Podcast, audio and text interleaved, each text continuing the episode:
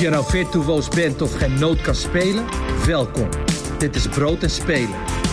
De podcast voor muzikanten en muziekliefhebbers met ambitie.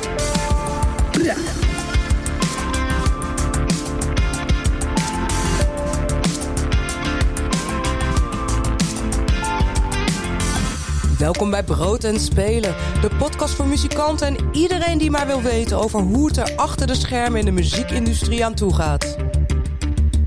Mijn naam is Amber Roner en in samenwerking met No Man's Land maken we met Grap Amsterdam een serie specials over druk.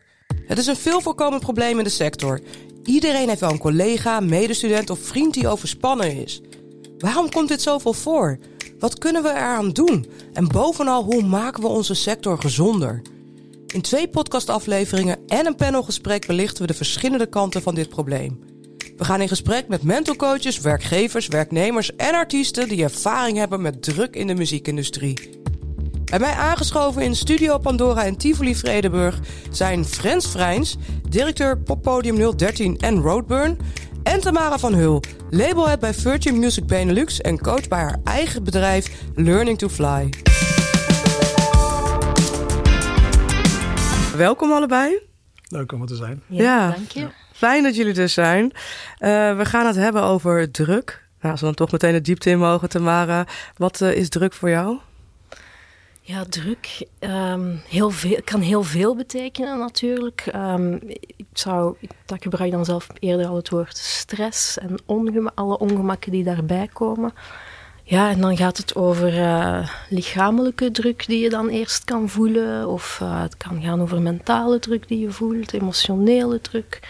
En alle lasten die daar dan bij komen kijken. Ja. ja. Florence, heb jij daar nog iets op aan te vullen? Hoe kijk jij naar het woord druk? Nou, ik denk dat dat een mooie omschrijving is. Ik ervaar bij mezelf altijd de druk, laat ik me zo zeggen. Is dat, het, uh, dat er altijd nog wel een project is wat mooi is, wat interessant is wat je er niet kunt laten zitten. Alleen dat heeft, heeft zijn effect op de rest. En dat je daardoor altijd aanstaat. Ik denk dat dat heel erg te maken heeft met druk. Ja. En um, druk en druk hebben en druk voelen eh, in relatie tot de muziekindustrie. Als je kijkt uh, in 2023, uh, waar staan we nu met onze sector? Als we het hebben over mentale gezondheid. Ik heb natuurlijk twee patches op. Ik, zit hier voornamelijk toch wel als coach, zodat ik wat meer algemeen kan spreken. Maar ik ben natuurlijk ook labelhead, dus ik zit ook in die muziekindustrie. Ja, ik, ik zie als coach toch wel dat we nog niet zo heel ver zitten, vrees ik. Wat ik wel vind, is dat er meer over gepraat wordt. Het is een onderwerp geworden. Het staat op de agenda. Ja. Maar ik zie relatief weinig effectieve actie binnen bedrijven. Um, dus ik, um, ja, ik krijg natuurlijk de werknemers, maar dat kan ook gaan over leidinggevenden, dat kan net zo goed. Um, over de vloer dan. En dan merk ik toch, ja, wow, er is nog werk aan de winkel. Ja. We gaan het natuurlijk niet vandaag oplossen, maar laten we vooral ook de tips uh, meenemen als die er zijn. Ja. Uh, Frans, als uh, ja, directeur van Poppodium 013 en van Roadburn Festival. Toen jij begon, hoe, hoe, hoe, in wat voor organisatie kwam jij terecht? Ehm, dat is ingewikkeld. En ik kwam iets meer dan elf jaar geleden bij 013 en toen was mijn voorganger overleden. Oh. Dus dat was een één, één grote ja, grote verdrietige plek. Dus ik denk dat dat niet uh, uh, goed dat dat niet te vergelijken is. Er zat in alles een soort verdriet, stress. Het bedrijf stond een tijd stil. Nou ja, dan moet je met elkaar aan de bak of zo. Maar dat, is een, ja, dat is een uitzonderlijke situatie. Zeker, maar dan heb je het ook over mentaal, mentale gezondheid eigenlijk. Zeker, ja, ja Want dat is nogal wat als je een collega... Uh, ja, maar dat maakt het ook... En ik, ik, was, ik kwam pas een paar maanden later maar dan maakt het ook dat er een soort samenhang is. Dus, En het gesprek over wat je doet heel veel is. Wat jij net zegt van, ik denk ook dat er nog veel te winnen is. Maar het feit dat het voortaan besproken wordt. En ik zie niet zo heel veel hoe andere organisaties zijn. Maar bij ons binnen, wij zijn continu bezig met waar, waar zijn de mogelijkheden? Hey, hoe voel je je eigen? Ze hebben een directeur die zelf een burn-out heeft gehad. Dus ik snap ook uh, zelf uh, hoe het werkt. En ik denk dat je dan heel veel kunt doen, maar je kunt niet alle factoren wegnemen. Nee, nee, klopt. Ja, er zit ook een stukje persoonlijke factor bij natuurlijk. Maar uh, wauw, chapeau. Ja. Dat is dan Belgisch, dat is dan Vlaams. Frans eigenlijk, chapeau. Ja, fantastisch dat, dat, het een, dat het kan besproken worden, want dat creëert natuurlijk een veilige omgeving. Dat het, dat het een onderwerp binnen je organisatie is waar mensen over durven spreken. Ja, ja, dat is een grote stap natuurlijk. Ook al kan je niet letterlijk alles weghalen. Je kan dat niet. Ja. Nee, want er zijn veel actoren. Ook de, de medewerker zelf is, is onderdeel van, de, van het probleem of van de situatie, laten we zeggen. Uh, en je zegt chapeau, nou dat is altijd leuk om te horen. Maar het is ook zo'n enorme kostenpost als het fout gaat in de organisatie. Dat je je bijna ook niet voor kunt stellen dat bedrijven daar niet mee bezig zijn. Ja. Dat, en, en... ja, dat is heel gek, maar dat vraag je toch om dat even uit te leggen. Ja. Uh, want ja, het, is, het, is, het zijn organisaties, bedrijven, er moet geld binnenkomen. Die kostenpost van iemand die dus uitvalt met een burn-out, uh, uh, overspannenheid, niet lekker in je vel zitten, eenzaamheid. Ehm, dat, we, dat vergeten we wel eens. Dat is natuurlijk gewoon uiteindelijk ja, komt dat op de balans terecht? Nou ja, het, het, kost geld omdat iemand niet kan werken. Je bent wel voor een deel verzekerd, maar het kost altijd geld. Je moet iemand eventueel interim inhuren. Die zijn per uur vaak duurder. Uh, maar vergis je ook niet dat je de druk op de collega's verhoogt. Waardoor je, als je niet oppast, uh, een, een, een domino-effect krijgt.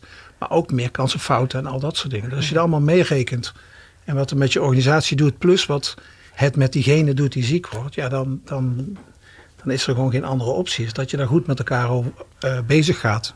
Ja. En dan nog steeds raken mensen af en toe burn-out. Dat is gewoon zo. Dat is, ja. Ook, ja, dat is ook zo. En misschien is dat meteen een goede tip. Aan de voorkant kun je dus wel zeker aan de slag met iemand betrekken bij je organisatie die hier uh, mee aan de slag gaat met je collega's, met je team. Ja, en dan hebben wij het makkelijk. Hè? 013 is groot. Ja. Je zult maar een, een podium zijn of, wat, of, een, of een, een gezelschap met vier mensen. Dan wordt het veel ingewikkelder. Hè? Dus ik, ja. ik zit in een makkelijkere positie om dat eenmaal allemaal te regelen. Ja, dat zeg je, uh, uh, snap ik heel goed. Dat, dat is absoluut waar. Uh, wel, ja, je begon er zelf meteen over. Je hebt zelf die burn-out ervaren. Uh, kun je me eens mee terugnemen naar het moment dat je bij jezelf ontdekte: het gaat niet meer? Um, dan moet ik er een paar honderd opnoemen. Maar laat ik zeggen dat ik, in, ik was in 2019. Ik voelde voor de zomervakantie dat, het, dat ik echt te moe was. En toen ben ik extra lang op zomervakantie gegaan. Eerst vier weken met mijn kinderen en naderhand drie weken in Thailand naar een boeddhistisch klooster willen gaan, of gegaan ook, om uh, helemaal een stilte getreed en alles. En dat was typisch ik, om weer iets te, iets te zoeken dat eigenlijk druk bovenop zet, in de gedachte dat ik daarmee ontspan. En die, dat heeft mij uiteindelijk getopt. Uh, maar, het gevoel van ik moet ontspannen. Ja, dat. En ja. altijd maar zoeken naar uh, ja. dingen. En ja, waarom ben ik burn-out geraakt? Omdat 013 druk is, roodburn druk is. We hadden toen nog WOA. Dus op, op bedrijfsvlak heel veel dingen. Thuis nog jonge kinderen, echt nog lagere schoolkinderen op dat moment. Die, die alle aandacht verdienen, dus ook daar willen zijn. En omdat ik mijn werk zo leuk vond, vergat ik altijd ook nog te denken dat ik nog andere leuke dingen moest doen. Ja. Snap je? Want ik had leuk werk en de gezin moest goed gaan. Maar even die dag eruit, even naar een museum, even een dag niets, even een weekend weg om het weggaan. Dat, ja. dat, ja, daar kwam er niet zo vaak van. Nee. En uh, dan gaan er een paar dingen mis bij projecten waardoor je extra energie moet geven en dan, uh, dan doet het pijn. Ja. Ja. Wat, wat, wat voelde je toen? Wat gebeurde er met je? Dat je uh, moest toegeven, het gaat zo niet langer meer? Ik denk dat ik een week of zes, acht, ik weet eigenlijk niet precies, onder een dekentje gelegen heb. Met mijn hoofd onder de deken, omdat ik geen lichtprikkel kon doen. Ik was totaal kapot leeg. Ja. ja. Wat heb je toen gedaan? Waar ben je gestart om daar weer bovenop te komen?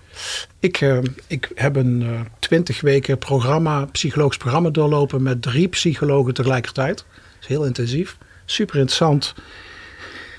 Niet alles even goed, maar verder interessant. Uh, daar op die manier mee bezig gaan. Uh, sporten. dat was dus na die zeven weken. Hè? Dus dit, en nadenken over hoe je in het leven staat en hoe je vanuit adrenaline werken naar wijsheid werken kunt. Dat is mooi gezegd. Ja, dus dat heeft het je geleerd. Ja. Ja. En hoe zit dat voor jou, Tamara? Want jij hebt, je bent niet voor niets een uh, eigen bedrijf ernaast begonnen. Learn to Fly. Ik vind het een prachtige naam van een organisatie. Wat was daar de aanleiding voor? Ja, um, ik ben ongeveer begin van corona... Um, kreeg ik uh, promotie, dus werd ik labelhead van Virgin. En ik was daarvoor al een tijdje aan het leiding geven. Um, op beperkt niveau, we zijn een heel klein team. Maar ik merkte wel, oh, ik doe dat heel graag. Ik ben heel graag met mijn mensen bezig. Ik ben heel graag met hun persoonlijke groei bezig. En ik merkte toch wel in mijn omgeving dat dat niet altijd het geval was in andere organisaties, vrienden die burn-out uh, kregen. En um, ja, ik ben zo wat langzamerhand opleidingen beginnen volgen on the side. Eerst een managementcursus, maar dan echt wel loopbaanbegeleiding, burn-out, veerkrachtcursussen. En um, ja, dan kon ik uh, tijdens een uh, verandering binnen or onze organisatie kon ik aan 80% beginnen werken. En dan dacht ik, oh, dan wil ik die vijfde dag van de week eigenlijk wel iets beginnen doen met al die opleidingen. Um, en dan ben ik gewoon in bijberoep gestart en gezien, we'll see what it, what it brings. Um, langzamerhand uh, ben ik me eigenlijk meer en meer gaan focussen op mensen die in de sector werken, want dat is natuurlijk wat ik het beste ken. Um, en dat, dat blijkt wel, mensen beginnen hun weg echt, of vinden hun weg eigenlijk heel goed naar mij ondertussen. In die zin dat ze niet moeten uitleggen wat ze doen. En ik herken dat, ik ken hun situaties. Het heeft geen zin om aan een boeker of een manager te zeggen: ja, zet je telefoon uit na zes uur s'avonds of stop met naar concerten. Dat, dat, dat gaat niet in onze sector. En dat hoef je mij niet uit te leggen. Dus we kunnen wel aan de slag gaan op een niveau waarbij ik hen heel goed begrijp. En ik heb uh, natuurlijk in mijn coach, ben, maar dat betekent, ik ken de theorie heel goed. Dat betekent niet dat ik zelf niet ongevoelig ben aan stress, maar ik heb wel het geluk gehad van niet mee te maken, of niet hoeven mee te maken wat jij uh, hebt meegemaakt. Dus ik heb nooit zelf een burn-out uh, gehad. Nee. Dat is ja, het klinkt bijna gek, maar in deze tijd ook wel eens bijna verfrissend. Ja. Dat, dat, ja, maar dat je nog met een ander perspectief toch daarmee aan de slag bent. Uh, want ik ken eigenlijk bijna niemand die het niet heeft, heeft gehad. Oh, ja. en dan zit je met heel veel mensen om je heen die het wel herkennen. Maar er zit ook van die fases toch in zo'n burn-out. Eerst boos op jezelf en dan wil je langzaam uh, ook je grens aangeven. En dan ga je het heel strak doen. En dan steeds ja, voor de mensen eromheen is het ook lastig. En ik kan me voorstellen in een organisatie uh, waar jij werkt ook, uh, Frans, dat je ja, ook rekening moet houden met de collega's die misschien daar geen ervaring mee hebben. Ja, uh, uiteindelijk wel. Maar waar het in de basis gewoon om gaat, is het goed gesprek hebben met medewerkers. Hoe gaat het met jou? Weet je, ja. dat is gewoon de basale vraag. Van dan, en, je, en als je een open gesprek hebt, dan hoor je iemand die, heeft, die loopt daarmee, loopt daarmee die, die zit in een bepaalde levensfase van zich, met zichzelf. Heb je net jonge kinderen, nou dan is ons werk, wat een 24-7-economie is, veel zwaarder. Uh, is het je eerste baan, dan moet je nou, weet je, er zit op allerlei manieren van die, van, daarvan zijn, uh, zijn er dan uh, zaken die er, die er spelen. Ja. Hoe heb je dat ingericht? In, uh, dit klinkt even heel zakelijk, de dagelijkse bedrijfsvoering. Hoe zorg je ervoor dat die momenten er zijn om met elkaar uh, het gesprek aan te blijven gaan? we hebben een gesprekkencyclus. En daarmee gaan de, de managers gaan meerdere keren per jaar met elkaar in gesprek. Aan de ene kant over waar sta je, waar wil je naartoe, al dat soort zaken. Andere gaat het heel erg over hoe, hoe gaat het nu met je en hoe, wat speelt er. Vinger aan de pols houden. We hebben een enorme um, extra aantal concerten dit jaar gehad. Dus er stond heel veel druk op de organisatie om het allemaal maar vol te krijgen.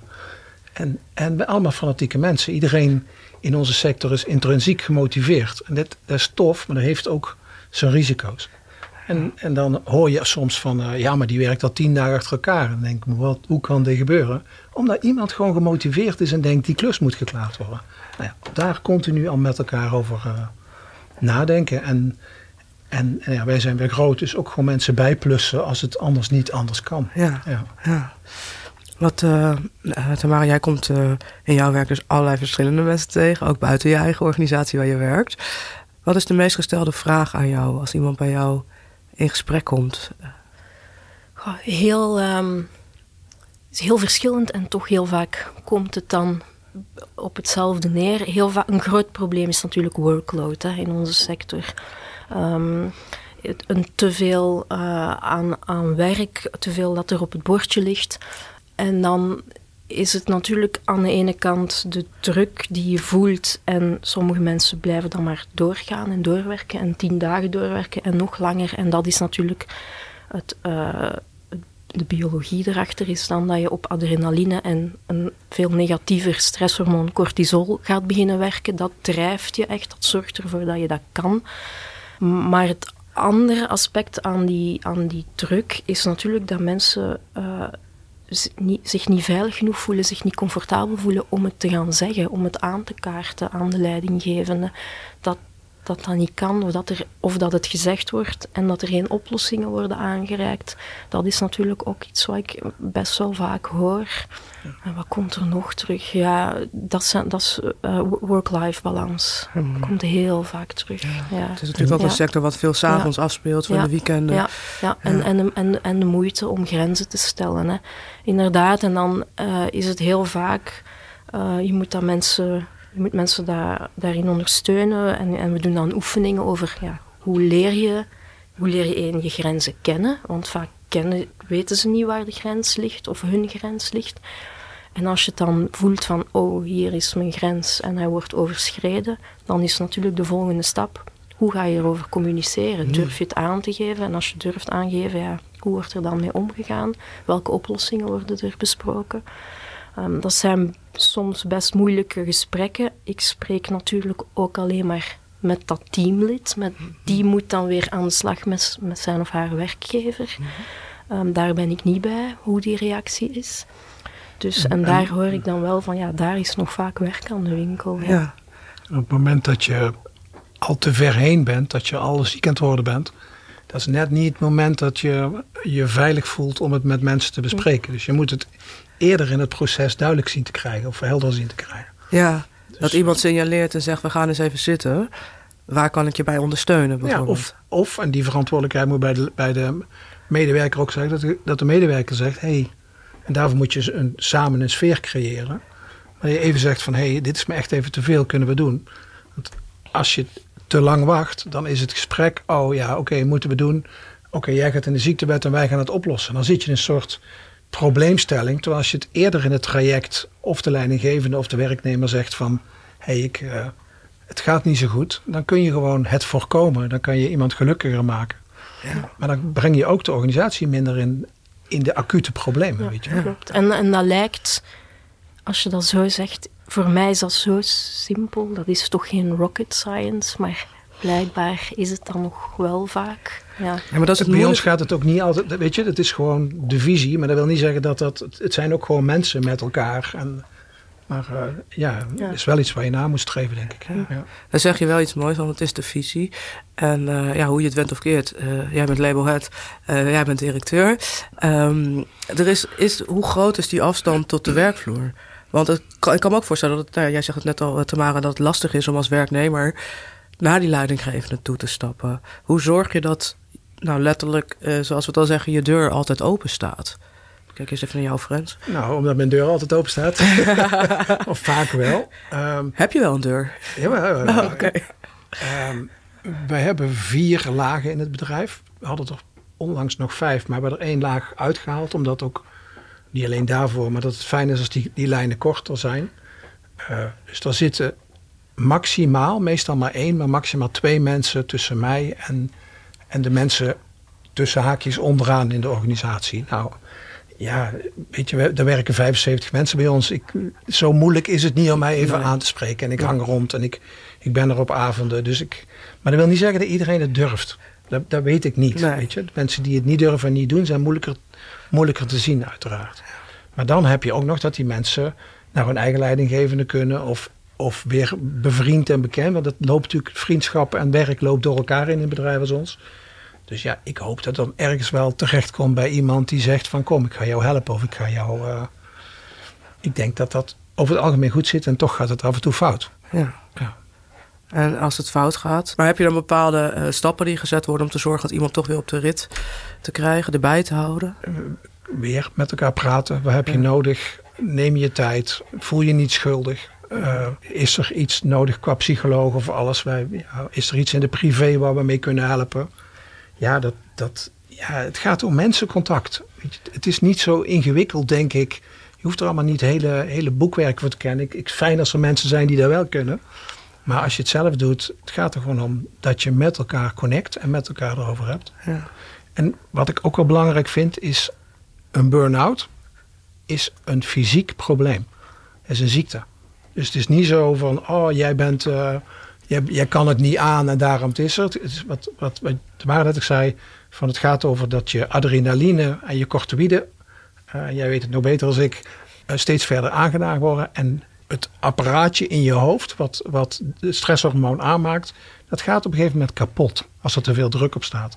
En dan kun je allemaal hoog springen en laag springen, maar dat moet eerst herstellen. Ja. En op het moment dat je dat weet, dan kun je ook met je medewerker over hebben van ja, we kunnen hier allemaal wel moeilijk om doen en allemaal gaan doen, maar jij moet eerst even dat laten helen, laten herstellen en dan kunnen we pas weer praten. Ja. Of praten, we kunnen altijd praten, maar dan, kun je, dan kunnen we pas weer de weg naar boven vinden. Ja. Absoluut. En dan in de acceptatie maakt het ook uit. Als je denkt van, oh ja, niemand voelt zich schuldig als hij zijn arm gebroken heeft. Ook al heeft hij dat met sporten gedaan en niet op het werk. Ja. Weet je van, ja, dat is nou eenmaal wat gebeurt. En als er iets in je hoofd kapot gaat, fysiek kapot gaat. Ja, dan moeten we daar ook niet anders mee omgaan.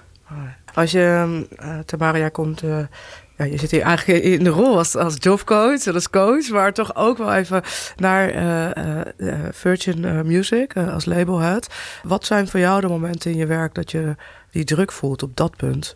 Oh ja, druk binnen een label maakt, is niet zoveel anders dan in een andere organisatie. Je, je, gaat, je voelt druk door de workload, de hoeveelheid aan projecten.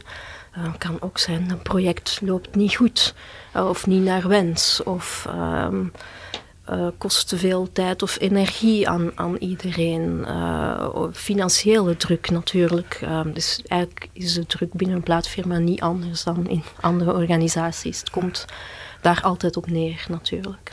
Als je dat bij jezelf constateert, heb je dan iets gevonden om even die druk te verlagen? Wat doe jij dan bijvoorbeeld? Ja, workload um, zal me niet je kan altijd werken in onze sector. 24-7, mhm. ja, iedereen zal dat kunnen beamen, gelijk welke job je hebt binnen de muziekindustrie. Um, dat zal me niet meer zoveel stress geven. Die mailbox kan hem echt wel goed uitzetten. Ik ken goed mijn prioriteiten. Ik kan, ben wel goed in time management. En ik probeer dat ook aan mijn teamleden bij te brengen. Als ze hun prioriteiten niet kennen, zal ik het wel met hen bespreken. Daar ligt trouwens een hele grote oplossing met je teamleden gaan kijken naar uh, waar ze mee bezig zijn en of dat wel noodzakelijk is dat ze daarmee bezig zijn. Um, dus dat, dat heb ik wel echt voor mezelf. Um, het gevaar zit hem bij mij ook wel, uh, en dat, dat hoorde ik jou al, al net zeggen ook, um, is dat je de toffe dingen in je leven gaat beginnen schrappen. Hè? Dus dat je niet meer gaat sporten, dat je een etentje met vrienden afzegt terwijl dat net de goede dingen zijn. Hè. Dat zijn de dingen die, die uh, stresshormonen afbreken. Hè, door te lachen, de fijne dingen in het leven te doen. Dat heb je nodig. Hè. En heel vaak uh, zijn dat de eerste dingen die we gaan cancelen om dan toch maar twee uur langer te kunnen werken. Of, dus uh, daar moet ik zelf ook wel wat in opletten. Um, dat ik dat niet cancel. Um, het is niet inderdaad omdat je de theorie kent dat je de praktijk ook toepast. Maar uh, ik ben er wel goed, of ben wel goed geworden in goed zorgen voor mezelf, ja. En, en daardoor kan ik, heb ik natuurlijk ook de ruimte om dat te doen voor anderen. Ja, ja. dat is heel fijn. Ervaar jij die ruimte ook? Dat je dat hebt? Dat je kijkt naar wat er om je heen gebeurt? Ben jij nog steeds wel altijd druk? Ik, ik, uh, ik ben zo gefascineerd door dingen te doen. Dus ik ben met grote projecten bezig. Maar dat geeft me heel veel energie. Alleen ja, daar zit ook werk aan. Mm uh, ik heb wel een goede les gehad. Dus ik ben me wel iets meer bewust van mijn ritmes. Ik ben vooral ook bewust, meer bewust dat ik niet te veel dingen probeer te doen waar ik niet zo goed in ben. Dat ik dat anders organiseer. En wat ik, en dat heb ik bij die psychologen geleerd. Wat deed ik vroeger? Als ik dan wel even uit was, dan ging ik gewoon totaal kapot op de bank een film kijken. En wat ik geleerd heb, is dat als je het, je moet eigenlijk stress soort zien, uh, of, gezonde, gezond leven zien als een raam. En alles boven het raam, ik, ik, wijs hier nu naar een raam, daar zit de stress waar we het nu heel het over hebben. Maar als je onder dat raam, de, onder de vensterbank zit, daar zit een andere stress. Dus dat is soort boredom stress. Maar die, die is net zo slecht voor dat, voor dat hormoonmachientje. dus op het moment dat je dus heel de tijd keihard werkt en thuis alleen maar voor de tv zit, probeert brain dead te zijn. Dat is een verstressverhogend ding. Dus je moet eigenlijk, we hebben het over sporten, iets leuks doen, naar de bioscoop. Proberen in dat, in dat raam wat ertussenin zit. Als je daar gezond in beweegt, dan word je gewoon weer beter. Of dan kun je er weer tegenaan. En dan kun je ook weer, want stress is ook gezond hè. Als je maar niet te veel doet, dan kun je de rest weer doen. Ik, ik zit ook heel erg te denken aan dat, die onderkant van het raam, die boredom. Dat, ik weet niet of je dat herkennen, maar dat stemmetje in je hoofd die zegt: Ja, ik had nu ook in de sportschool kunnen staan. Ja, ik had ook nu. Dus dan leg je jezelf ook heel erg veel druk op. Herkennen jullie dat? Dat de druk van jezelf misschien nog wel groter is dan de druk van buitenaf? Eh, aan de bovenkant ken ik dat heel goed. Ja, ja. ja. ja. we, hebben, we hebben natuurlijk allemaal uh, onze innerlijke criticus die mee op onze schouder zit en die heel de tijd in dat oor van ja, ik kan dit toch beter of je had dat kunnen doen of um, die kan soms heel sterk zijn. Ja. Uh, proberen niet daarnaar te luisteren. Ja. ja. niet altijd. Ja. Ja, uiteindelijk werken we allemaal in de muziekindustrie, omdat we ook houden van muziek. Het is goed ook om heel even het hoofd af en toe uit te zetten. Uh, Tamara, kan ik voor jou een liedje draaien? Ja, je mag gewoon Learning to Fly van Tom Petty draaien. Zo heet mijn, uh, mijn coachingbedrijfje. En um, ja, hij, hij omschreef het, het nummer altijd als... Ja, we worden vaak uh, gevraagd uh, om te leren vliegen. We worden vaak dingen voorgeschoteld die we als mens misschien niet kunnen of waar we niet noodzakelijk de tools voor hebben. Um, maar we proberen. Ja. En dat vond ik heel mooi ja, om te gebruiken. Mooi. Learning to Fly van Tom Petty.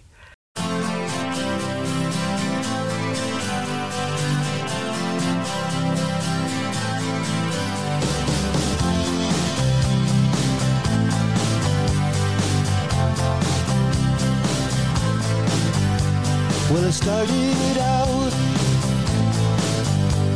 Down a dirty road. Started out all alone, and the sun went down as I crossed the hill, and the town lit up the world gets still. I'm learning to fly, but I ain't got wings. Coming down is the hardest thing. Well, the good old days may not return rocks might melt and the sea may burn. I'm learning to fly, but I ain't got wings. Coming down is the hardest thing.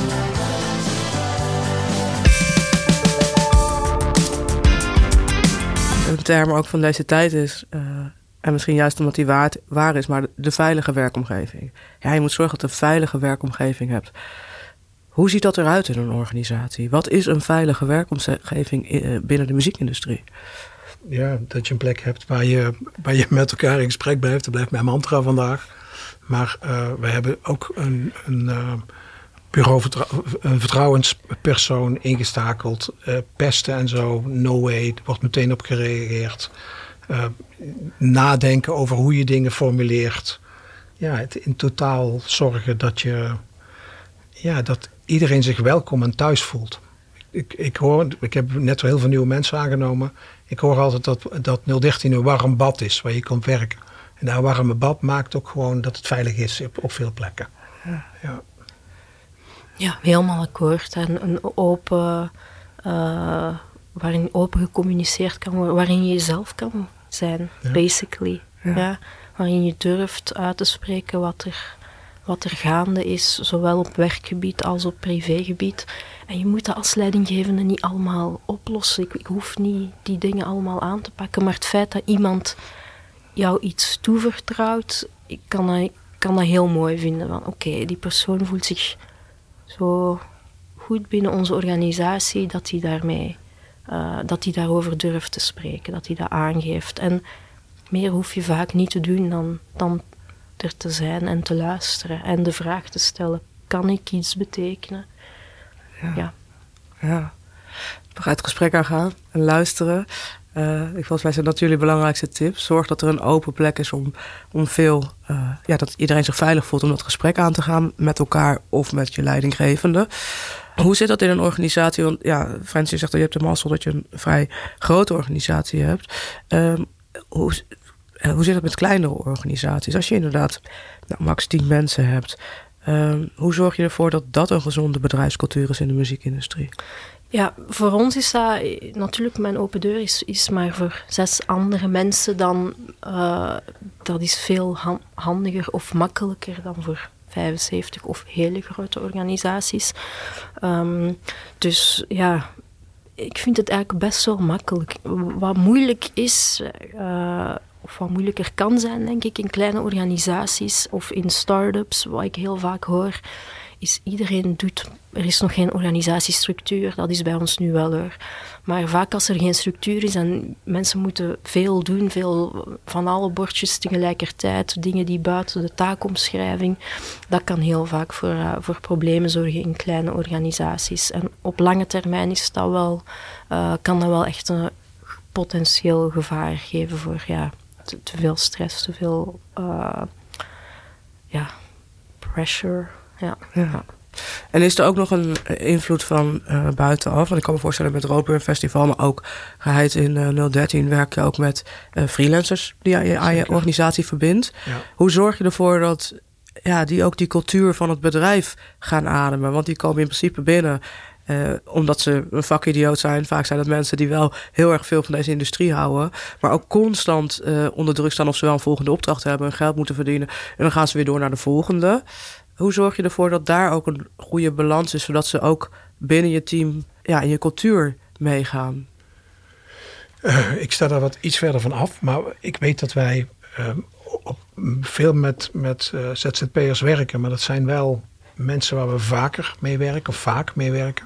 Dus het is ook niet zo dat je al heel de tijd continu aan het zoeken zijn. Eh, wij hebben ons, onze HR-mogelijkheden, van wil je even praten met de HR-manager, wil je even dingen serieus spelen, eh, hebben wij uitgebreid. Ik weet niet of we dat niet verder uit zouden kunnen breiden, maar, maar in ieder geval bereikbaar. Eh, ja, op die manier eh, kun je het met elkaar hebben. En, en ook daar, want waarom moet iemand bij je werken om dat gesprek te hebben? Het gevaar van ZZP'ers is dat het altijd net die ene één uur extra meer kan werken. Dus die lopen nog meer gevaar, denk ik, om, om te veel uren te werken en zo. Maar dat, dat is de verantwoordelijkheid van een ZZP'er. En je kunt als organisatie kun je daar wel over in gesprek. Ja, Om, vanwege arbotijden en zo, dat is dan ons belang. Maar ook zo van, hé, let even op jezelf. Want je wordt er niet krachtig gevallen of wat dan ook. En, eh, en als iemand dan toch, toch burn-out raakt, dan hoop ik dat ze zich eh, verbonden genoeg vo- eh, voelen om, onze, om ons te bellen. Om te kijken of we ze ergens mee kunnen helpen. Maar of dat weet- gebeurt, dat weet ik niet. nee, dat weet Ik ik zou het wel willen dat het zo was in ieder geval. Nou, laat dat Ja. dan een oproep zijn. Ja. Ehm, maar ik denk toch ook dat je daar uniek in bent. In eh, veel plekken in de organisaties, die andere organisaties in onze sector. Want het is niet vanzelfsprekend dat de zorg voor de ZZP'er ook binnen een organisatie ligt. Hoe kijk jij daarnaar? Ja, ik vind het wel een interessante opmerking. ehm, of een interessante vraag eigenlijk.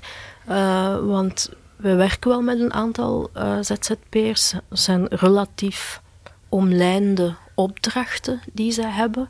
En je hebt niet altijd zicht op hoeveel andere opdrachten en bij andere organisaties. Dus je hebt geen totaalplaatje. En, en ik moet wel zeggen dat die werkrelatie, dat dat dan wel meer een werkrelatie is. Dus dat is eerder zakelijk, want je huurt hen net in of je vraagt hen net specifiek voor een opdracht. Dus dat er dan, dat het welzijn of zo dan niet meteen een gespreksonderwerp is. Ehm, inderdaad hoop ik wel, en, en daar ben ik wel echt van overtuigd, dat ehm, wat je uitdraagt als organisatie, dus als 013 bekend staat als een warm bad, dat, geeft, dat, dat doet ook wel de ronde hoor. Daar geloof ik echt in. Dat maakt van jou een aantrekkelijke werkgever. Uh, dat maakt dat mensen, ongeacht ZZP'er of potentieel nieuwe werknemer, uh, dat, ze daarvoor wil, dat ze voor jou graag zullen werken of willen werken.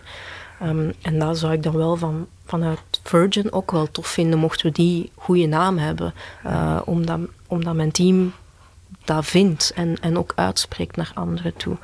Um, dus ik, op die manier hoop ik dat ZZP'ers, de ZZP'ers met wie we werken, zich veilig genoeg zouden voelen om naar ons, of naar mij, of naar iemand van mijn team te stappen.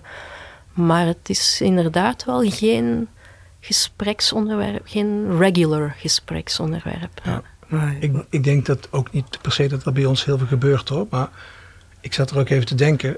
ZZP'ers waar we heel vaak mee werken, dat zijn de meeste die komen continu terug. Daar heb je geen machtsverhouding en die is ook echt zakelijker. Maar dat zijn wel mensen die, die bij je horen en die, die hun performance is ook hun, wie ze zijn. Als je bijvoorbeeld uitzendbureaus inhuurt, daar heb je, ja, weet je, dat is fijn als komen, maar daar heb je verder totaal geen, geen binding mee, weet je wel. Dat is het probleem van het uitzendbureaus. Maar die ZZP'ers, vind ik, en ik hoop ik dat dat, uh, dat, dat veel dichterbij zit. En Ja. toch zakelijker. Ja. Ja, nee, want Ja. ze zijn ook natuurlijk, want je bent ZZP'er, ondernemer, dus je bent verantwoordelijk voor je eigen, eh, uiteindelijk je eigen broek op te houden, want dat is de vrijheid ook die je ervaart. Ja. Eh, maar ik vraag met name omdat er eh, ja, toch vaak. Ik heb er geen cijfers bij, dus laat ik het even eh, niet te stellig zeggen. Maar je hoort toch veel dat eh, veel organisaties in de muziekindustrie eh, ook wel draaien op ZZP'ers. Omdat je ook natuurlijk seizoens, dan heb ik het ook over festivals. En dus je hebt voor een tijdje werk en iedereen wil er graag bij zijn. Dat ze daarmee bijvoorbeeld tarieven verlagen of inderdaad die lange dagen wel willen maken. Want als zij dat doen, ja, dan hopen ze volgend jaar weer die klus te hebben. Dus dat de druk bij ZZP'ers in, in, de industrie ja, nog bijna hoger ligt. Dus daarom was ik Kan, nieuwsgierig ik, naar. kan ik me heel goed voorstellen Ja. dat dat zo is. En da- daarom was ik nieuwsgierig naar hoe jullie daar vanuit de organisatie naar kijken. En of dat onderdeel is ook van die eh, cultuur. Ik, ik, want we hebben natuurlijk ook Roodburn. Daar zitten wel, daar zitten wat meer ZZP'ers omheen. En we hadden vroeger Boeha Festival samen, Ja. Mojo. Daar zaten heel veel ZZP'ers omheen. Dus hoe, hoe verder ze van je af zijn, bijvoorbeeld op één project, op, hoe minder je dat natuurlijk hebt. Maar bij 013, waar bepaalde technici een paar keer per maand komen. Ja. Weet je, dat is natuurlijk een heel andere band heb je dan met elkaar. Dus, Ja. ja. Nou, gelukkig. Dat is goed om Ja. te horen. Ehm, de muziekindustrie is, eh is één van de sectoren. Daar werk jij ook het meeste in. Maar kunnen we ook iets leren vanuit een, een, een andere sector? Waarvan je zegt, nou, als we dat eh, zouden toepassen op onze eh, sector... dan gaan we misschien die stappen versnellen... Om, om opener, meer te praten, een veilige cultuur te creëren. Kunnen we iets leren uit een andere sector? Mm, onze HR-manager Miranda, haar, eh, haar man die werkt bij de Albert Heijn. En wij gebruiken best vaak zaken, en ik probeer even snel te denken, kan zo niks bedenken. Maar de, de Albert Heijn, eh, CAO en, en bedrijfsregels, om even naast die van ons te leggen. Want juist dat soort, door echte grote bedrijven, die, dat is, daar is veel uitgekristalliseerd omdat ze zo groot zijn. Maar er is een, een hardere verhouding tussen de werkgever en de werknemer. Dus daar wordt veel meer uitgekristalliseerd. Bij ons, ja, we, we strijden, of we strijden, we, we, we, we kunnen wel eens tegenpolen zijn, maar we zijn ook gewoon vriendjes. Dus dat gaat allemaal. Maar bij die, bij die grote, harde bedrijven, dus dat is interessant. Oh, hoe doen zij dat dan? En het, gebeurt regelmatig dat we denken, en dat, dat zijn juist de dingen ten gunste van de, van de medewerkers, want dat is ook goed uitgekristalliseerd. Zo van, oh ja, als je het zo inzet, kun je het net een stap beter doen. Dus dat vond ik wel grappig. Ja. Heb, heb je daar een voorbeeld van? Nee, ik, ja. ik vind het ingewikkeld. Maar ik, misschien dat ik er daar op terugkom. Ja. Laat hem even... eh, Laat hem heel even liggen. Ja, nee, dat is inderdaad. eh, ik heb zelf heel lang, even tussendoor, zelf heel lang bij een corp gewerkt op een eh, op communicatie onder de boord. Dus ik weet hoe het is. Dan staat degene bij de receptie of degene staat ver af van de directeur. En dan loop je echt niet zomaar even binnen hoor. Dus dat is wel echt een. eh, ehm, daar gaat het ook niet altijd goed, maar ook over een heel ziektebeleid en dat soort dingen. Dat daar, ja, er zitten wel degelijk punten waarop wij misschien kunnen aanhaken. Ja. Maar is het als we heel eerlijk zijn en elkaar in de ogen kijken, is het grootste probleem misschien niet wel eh, dat we met z'n allen in een sector werken waar veel eh, buiten office hours, om het zo te zeggen, gewerkt wordt, waar er eh, een, de meesten ook niet vies zijn van een drankje. Ehm, kunnen, kunnen we daar ook nog iets over zeggen als het gaat om. Eh, we moeten het altijd ook zo gezellig en leuk met elkaar hebben. We mogen heel hard werken, maar dan mogen we ook heel erg genieten. En moeten we daar ook zou niet... je dat af willen nemen dan?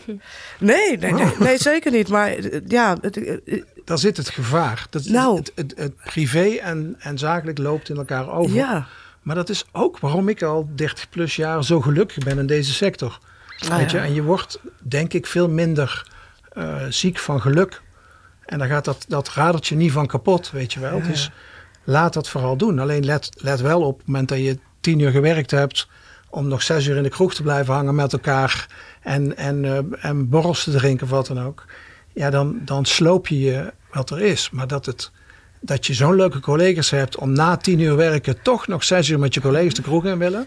dat is toch wat iedereen wil? ja, dat is misschien wel het grootste pluspunt. Ja. Als je het Ja. goed naar je zin hebt. Ja. ja. Ja, wat, wat ik daar nog... Ik, kan nu niet meteen ook het beleid van een andere grote organisatie eh eh, opsommen, maar, maar wat, in grote organisaties werk je natuurlijk wel met overuren en, en, en betaald worden of daar effectief iets voor in return krijgen. Dat is natuurlijk een grote grijze zone in ons... eh, in, ons, eh, in onze sector. Eh, vaak wordt daar niet over gepraat en denken we met z'n allen, iedereen is, heeft genoeg passie om al die overuren maar te blijven maken.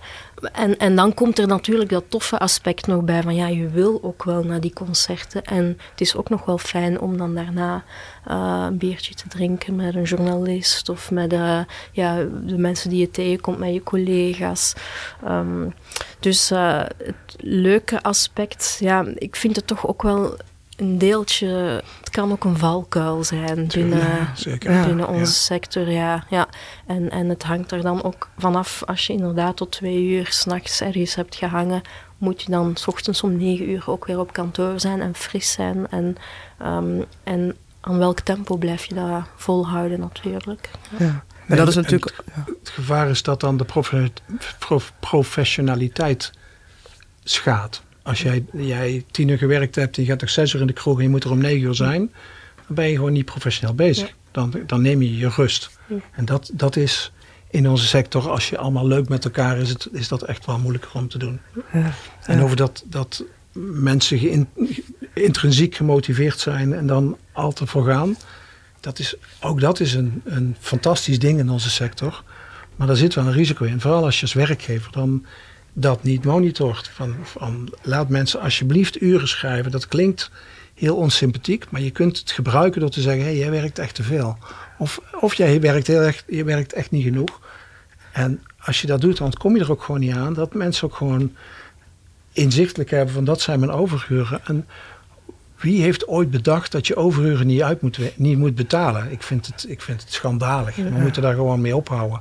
Ja. En eh, ik denk ook dat dat op heel veel plekken niet meer is. Hè? Maar come on, weet je wel. Je, moet gewoon, eh, Ja. je verwacht heel veel van mensen, maar dan moet je er ook gewoon voor zijn. Ja, zeker. De zorgtaak is, is absoluut ook een eh, ding wat de organisatie eh, en wat belangrijk is. Ik wil nog even terug naar dat, het, emotionele, het, het, het persoonlijke aspect van, van richting die burn-out gaan, die, die druk voelen. Frans, jij hebt al verteld hoe dat zich bij jou uitte, waar jij tegenaan liep. Waar moet je op letten? Als je denkt, nou ja, ik, ik, ik, voel me aangesproken. eh, wat voor symptomen zie je? Hoe uitzicht dat? Ja, burn-out i- is natuurlijk bij uitstek een energieprobleem. Het is echt een, een uitputting die je voelt. En daar zit een groot eh, verschil met depressie bijvoorbeeld. Wat ook een stemmings, waar je echt stemmingsproblemen hebt dan eh, sombere gevoelens. En dat heb je vaak niet bij, heb je niet bij burn-out. Burn-out krijg je ook niet op één dag. Dat is een hele lange weg die je daar naartoe aflegt. En als je dan achteraf, zoals, zoals jij gedaan hebt, you, you put in the works, als je dan gaat terug nadenken, ja, dan zeggen mensen, oh, dit is wel al, ik ben wel al een half jaar of een jaar of twee jaar aan dit tempo. En ik, had, ik, ik heb gewoon al mijn stopsignalen genegeerd, want die zijn er wel degelijk, maar je negeert ze gewoon, je gaat ze voorbij. En eigenlijk is het, je begint eigenlijk met, ehm, het is een schaal, hè, je moet het zo bekijken. En het meest voorkomende zijn natuurlijk lichamelijke klachten die je begint, die je krijgt. Ehm, ik zit heel vaak, persoonlijk zelf zit ik heel vaak in die beginfase. Ehm, van, dat kan van nekpijn tot hoofdpijn, buikpijn, whatever lichamelijke klachten. Ehm, dat is een beginfase. Je hoeft daarom niet. Ik zit daar heel vaak, bij mij gaat het niet verder dan dat. Ik zit heel vaak in die fase zelf. Daarna komen er, eh, als je echt stress eh, ondervindt, komen er eh, mentale klachten. Dus wat ik heel vaak hoor is, ehm, ja, ik ben daar ergens naartoe aan het rijden en plots wist ik niet meer waarom ik in mijn, in mijn stad waar ik al twintig jaar woon, ik wist de weg niet meer. Ehm, ik kan het, einde van mijn zin niet maken. Ik kan me niet meer focussen in gesprekken. Ik vergeet heel veel dingen. Echt alles wat met ons brein te maken heeft, want dat is natuurlijk, dat wordt overbelast. Vervolgens zie je heel vaak gedragsveranderingen. Mensen beginnen te roken. Stoppen met, ro- ja, stoppen met roken valt minder vaak voor. eh, beginnen te snoepen. eh, beginnen heel veel junkfood te eten. Omdat ze niet meer de moeite doen om gezonde voeding. Ze, geen, ze nemen er geen tijd meer voor. Je ziet eigenlijk allerlei soorten gedragsveranderingen. Kan ook heel, mensen kunnen heel cynisch worden. En dan de allerlaatste stap. En dan zit je echt wel al in felrood echt wel symptomen van burn-out, eh, ja, de emotionele klachten. Hè. Eh, en daar het meeste wat ik zie is, is huilen. Ehm, heel veel mensen eh, ja, die, die op hun werk, dat is dan vaak de. het is een lange weg die ze afleggen en dan vaak is er wel een aanleiding en dat is meestal beginnen huilen. Eh, maar dat kan ook eh, woede zijn. Hè. Ka- Kan ook, is ook een emotie, emotie die heel vaak eh, gevoeld wordt, heel boos worden. En dat is eigenlijk het parcours dat je aflegt. En je bent vaak zelf de laatste die het, die het ziet. Ehm, maar als je gaat kijken rondom je heb, je, heb je hopelijk genoeg mensen die rondom je die het wel zien. Ehm, En als je dan in die, ehm, ik ben nu even benieuwd vanuit de collega's, de omgeving, de leidinggevende. Als je ziet dat een van jouw werknemers, collega's, zo dat traject ingaat op een gegeven moment in fel rood. Dan ziet iemand ook heel erg in emotie, in woede, verdriet, nou, niet weten wat je ermee aan moet. Ehm, hoe, hoe benader je zo iemand? Heb je tips om daar ja, de angel uit te halen zonder dat het voelt als ga jij maar even thuis zitten? Ja. Of, eh, eigenlijk is het dan te laat. Hè? Dus dan, ja. dat, dat is al het moment. Je bent eigenlijk als, als je dat als leidinggevende meemaakt, eigenlijk valt die persoon dan uit. Ehm, dan, je moet eigenlijk voor dat moment met je het opgemerkt hebben en, en gepraat hebben. Want het moment van echt die emotie en dat huilen, ehm, die persoon moet naar huis, moet naar de huisarts, eh, moet voorgeschreven krijgen. Eh, kan dan eventueel naar een psycholoog of naar een coach eh, en een traject opstarten. Maar moet eigenlijk in de eerste plaats aan de gezondheid werken. Moet helemaal de, de uitknop proberen vinden. En dat kan dus echt lang duren. Zoals jij zei, ik heb zes, zeven weken onder een dekentje gelegen. Kan dus heel lang duren. Ehm, en als coach bijvoorbeeld eh, werk ik dan echt op slaap, voeding, bewegen, echt op niveau gezondheid.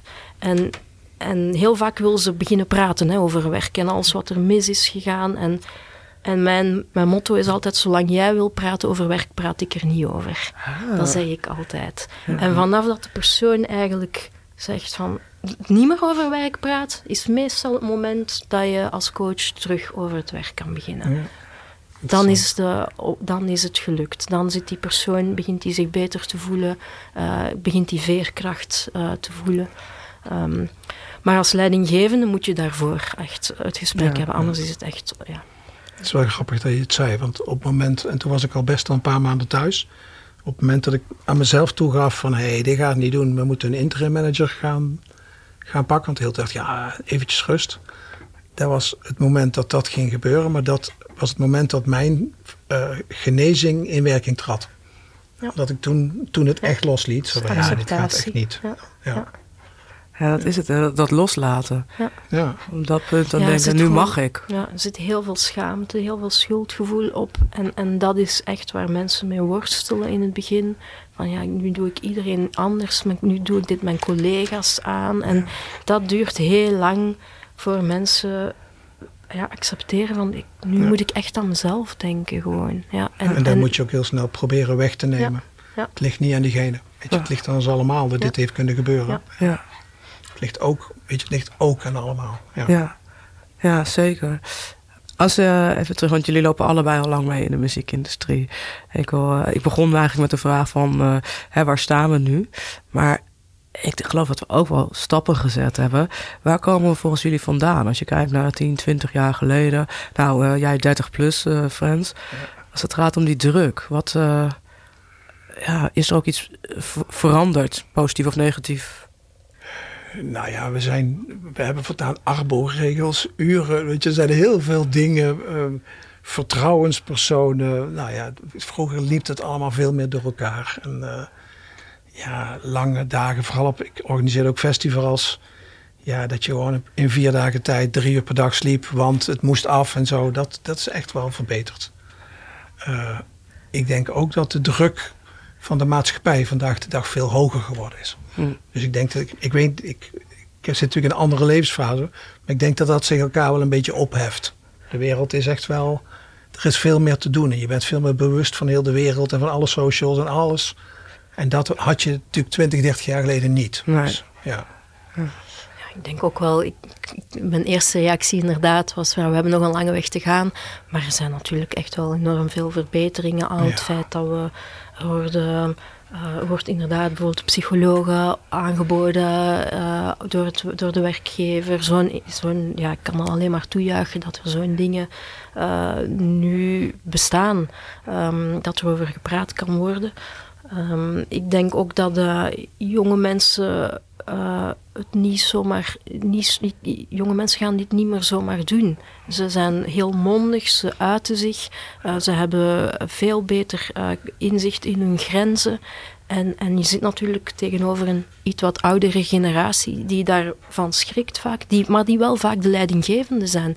En die zullen toch moeten in gesprek treden met mensen. Ja. Ja. Dus ja, goeie- goed van de jonge mensen. Ja, hup, jonge mensen. Ja. Dat werd in de Ja. vorige aflevering ook gezegd. Hup, jonge mensen, ga ervoor.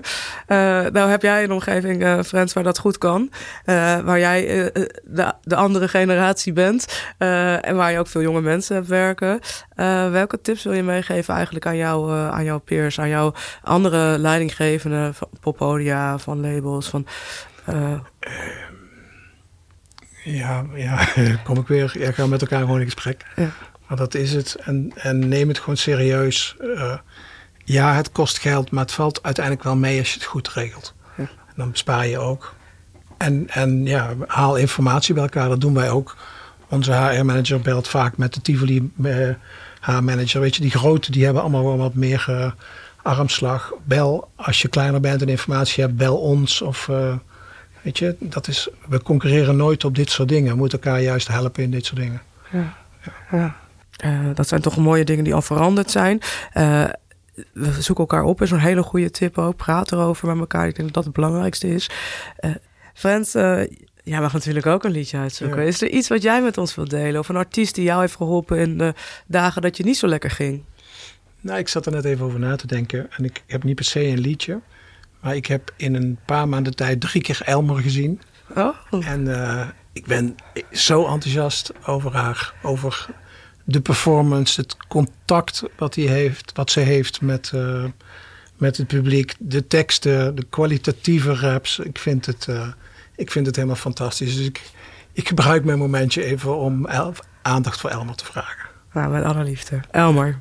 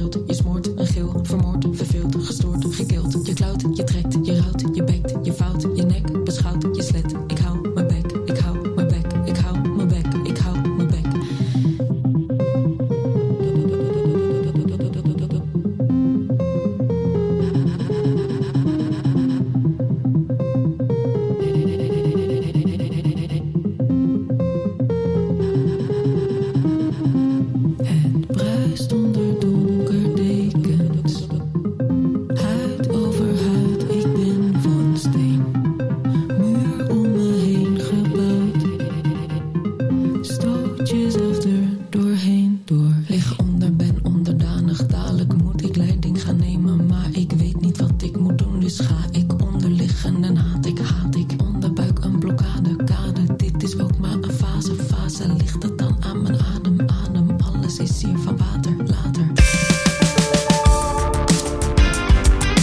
Laten we ook heel even vooruitkijken. Wanneer eh, is de missie om minder druk te voelen voor organisaties? Wanneer zijn we geslaagd? Wanneer doen we het nog beter dan waar we deze podcast mee starten? Ja, in een ideale wereld valt er natuurlijk nooit nog iemand uit. Dat is ja, ik hoop eigenlijk dat het geen utopie is, dat het toch, dat het alsnog kan. Dat, dat, dat we stress en druk gaan we altijd voelen.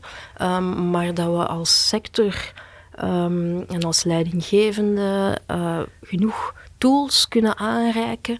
Um, dat, er, dat er misschien zelfs geld voor is. Want inderdaad, je bespaart erop uit. Hè. Die persoon die niet uitvalt, daar bespaar je letterlijk op uit. Dus ja, kan je dat geld beter steken in preventie. Um, daar zou ik wel echt een enorme stap vooruit vinden. Ja, mocht, dat, uh, mocht, mocht dat moment komen. Ja. Oh, er wordt heel hard nagedacht naast je. Ja, ja. nou ja, het is altijd... altijd uh, ik ga het proberen te formuleren. Er zit altijd een risico in.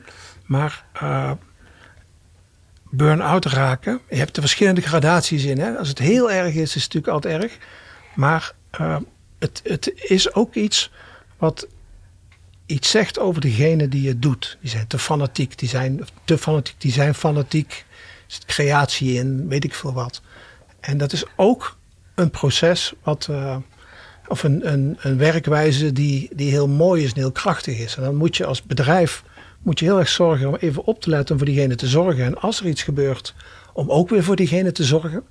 Maar uh, uh, ik denk dat we op moeten passen om alleen maar bezig te zijn met dat het allemaal niet gebeurt. Want het is gewoon wat het leven is. En het is ook, en ik spreek uit eigen ervaring, het zijn ook super interessante levenslessen als het wel gebeurt, als het maar niet te erg gebeurt. Ja. Weet je, en dan, ik ben geen, ik, geen pleidooi aan het houden voor, uh, voor een burn-out.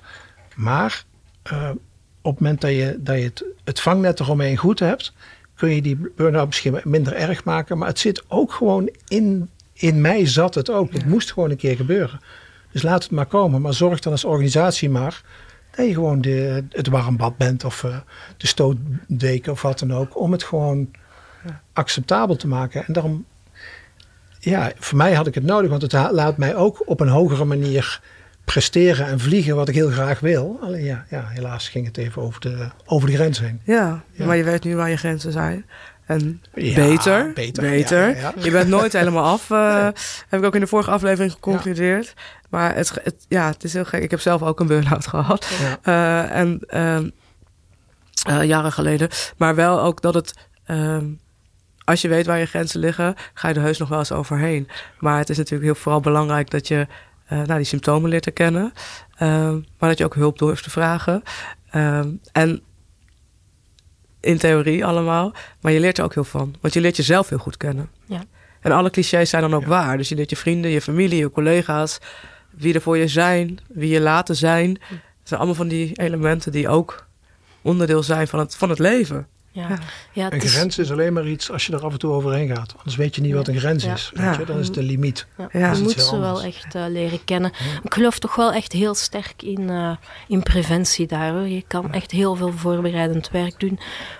Maar het is wel een gegeven dat sommige mensen echt een keer rock bottom moeten gaan.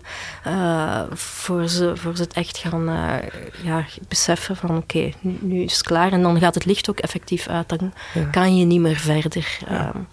En als werkgever moet je daar altijd zien te voorkomen. En als werkgever moet je voor jezelf zorgen. Maar soms gebeurt het toch. En dan moet je er gewoon vooral heel veel van leren. Ja. En van je, van je werkgever verwachten dat ze je daaraan helpen. Ja, sorry. Wijze, mooie, laatste woorden. Ja. Dank jullie wel allebei. Met plezier. Graag gedaan. Vond het ook leuk. Ja. Dit was de tweede special van Brood en Spelen in samenwerking met No Man's Land. Druk. Ik dank mijn gasten Frans Vrijns en Tamara van Hul. Jij bedankt voor het luisteren. Mocht je onze podcast pas net ontdekt hebben en als je dit een leuke aflevering vond, vergeet je niet te abonneren. Reviews en sterren zijn ook welkom via het platform waar je dit luistert. En vergeet niet, op 6 december is een nieuwe editie van No Man's Land in Tivoli Vredenburg. Kijk op 2023nomansland.nl voor het hele programma en voor kaarten. En kom vooral ook langs met jouw vragen bij ons panel.